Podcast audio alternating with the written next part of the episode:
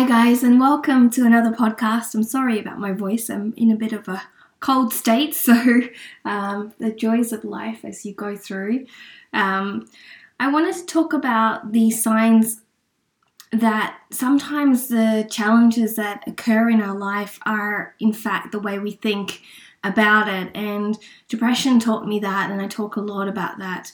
But it really, now that I can see more um, of both sides' perspective of understanding depression and also understanding how to manage myself uh, to also keep into more of the light side of things instead of the darkness, I can see that a lot of my thought patterns were something that hindered me, and I had to become accountable for whom I was.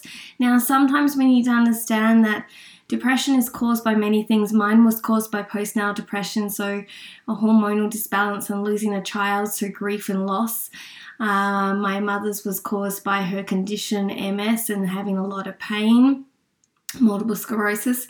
Others, you know, are caused by multi multifaceted things. Some of us are able to work on our minds and be able to produce a result that leads us into a much more sound and whole life um, and manageable life away from um, the darkness of depression, and other of us need some um, assistance to be able to help us to get to that point, and both are um, a perfect way to do so. There's no one size fits all. It's the best way for you as a person. Some mental disorders are genetic, and it's just like having acne or, you know, eczema we have medications for that, and we also have medications if required for our mental challenges when we um, may have a genetic um, disposition or not able to help ourselves yet and need help. Sometimes we can take something to get our spirits up and then we don't need it anymore. So there's a multifaceted way of helping ourselves, and our thoughts are one of them. Uh, sometimes, as I said, that we may need a combination of them. So it's not a one size fits all, but there are many things we should try. And one of the things I noted was my thought patterns were often holding me back. I would generally um, spend a lot of time thinking about my life than actually living it. And I would think about doing meditation, but not do, like going and actually doing it. I knew that it would help, but I would say I wouldn't have time, but then I would go and research it for 20 minutes, another 20 minutes, and wouldn't do anything. I would dissect all my problems and then I would come to the solution and then I would often not integrate it into my life, waking up and then repeating the same groundhog day. So we must sometimes replace our reflection with experience, and that means doing the action to create it.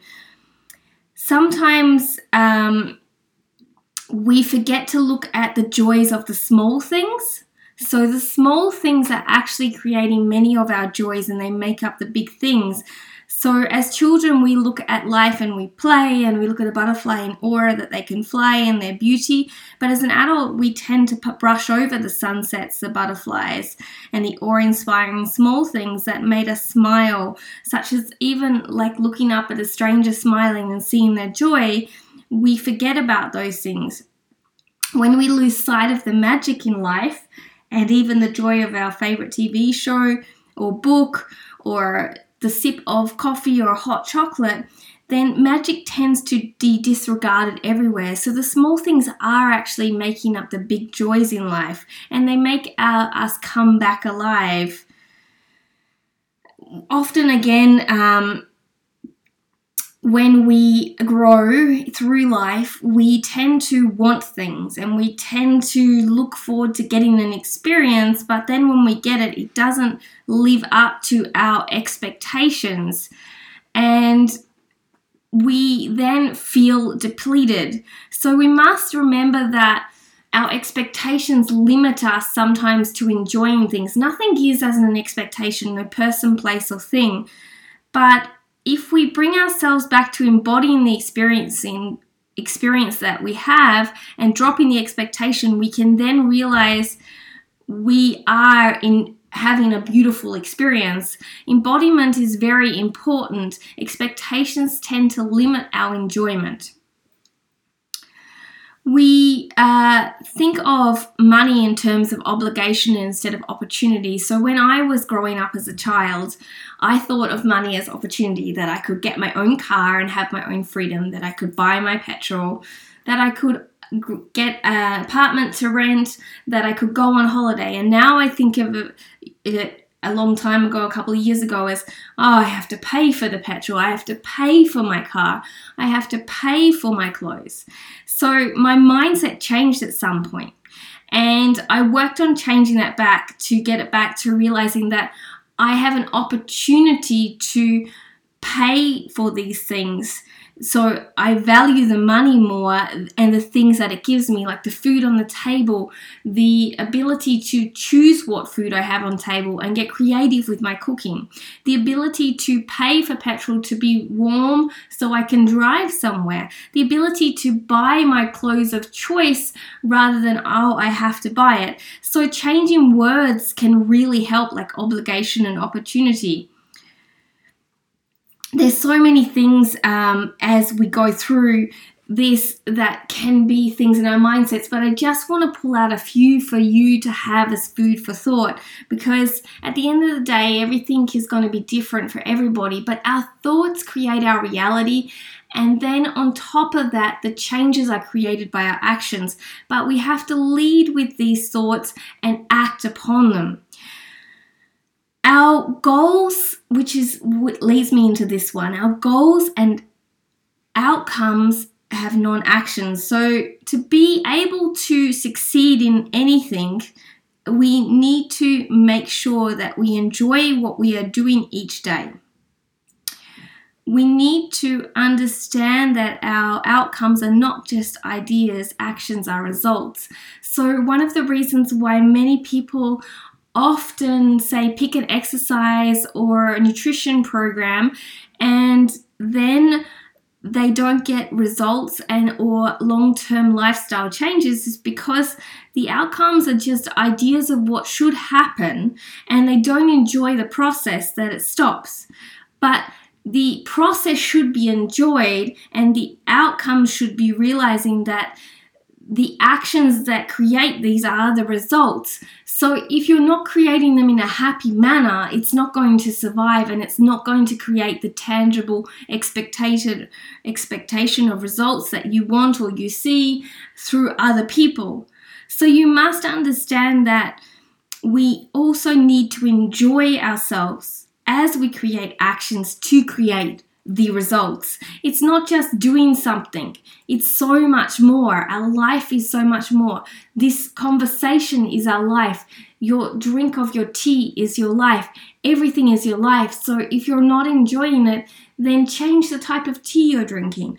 Then change the exercise you're doing and find something that you do enjoy. And remember, you can constantly change it so that the actions are enjoyable as you gain response so that you get a lifestyle of changes and outcomes are not just ideas of what should be. We often in life assume we have time, but at the end of the day, we don't know how much time we have. We don't actually have that much time to connect with others, to write our books, to find new jobs, to get fit, to find our fitness, to work on our mind. We aren't promised any time and nobody else is either. Right now could be our last moment or someone's we love. We just don't know. We could be dead tomorrow. So I like to think of as live every day as your first and your last. It doesn't mean that you have to do everything today, but it means that you should stop using excuses to start and stop building re- regrets as your life. It means that that text message you didn't answer from a loved one, answer it. It means that that thought you had that you wanted to tell someone you love them, send that text.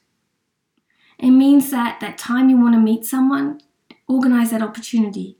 That exercise program that you want to do, make time. We all have 24 hours in a day. We don't have time, but we make time. Time is precious and it's ticking, ticking to a number we don't know. It could be finishing right at this moment for many. Or we could have a long time. But the point is, we don't know how much time we have, and we don't know how much time others have. So we need to use it wisely. One of the biggest changes for me was a bad feeling becomes a bad life or a bad day. But it's just a bad moment. Negative emotions often overwhelmed me and made me feel like my whole life was foobarred, when in the real reality it was just a part of my human experience. My anxiousness, my nerves, my pain, my depression was just a moment or a part of it, but I made it everything. I unpacked my bag there. These, these inf- information of negativity that we call it or challenges are just signals of communication to tell us that we need to change something. We need to look at our lives and see what we can do to make it more promising for us, to make it feel better. Until we start to see that bad feelings don't just mean that it's a bad life, in fact, they mean it's a time to stop doing the things that don't serve you, and a time to find out what does, and a time to wonder why you're paralyzed. And the good feelings give you strength and hope that you know that you got through the bad feelings, the bad moments, the bad times.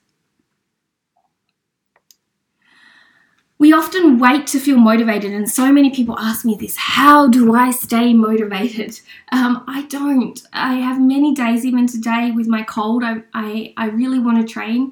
I haven't trained in a few days.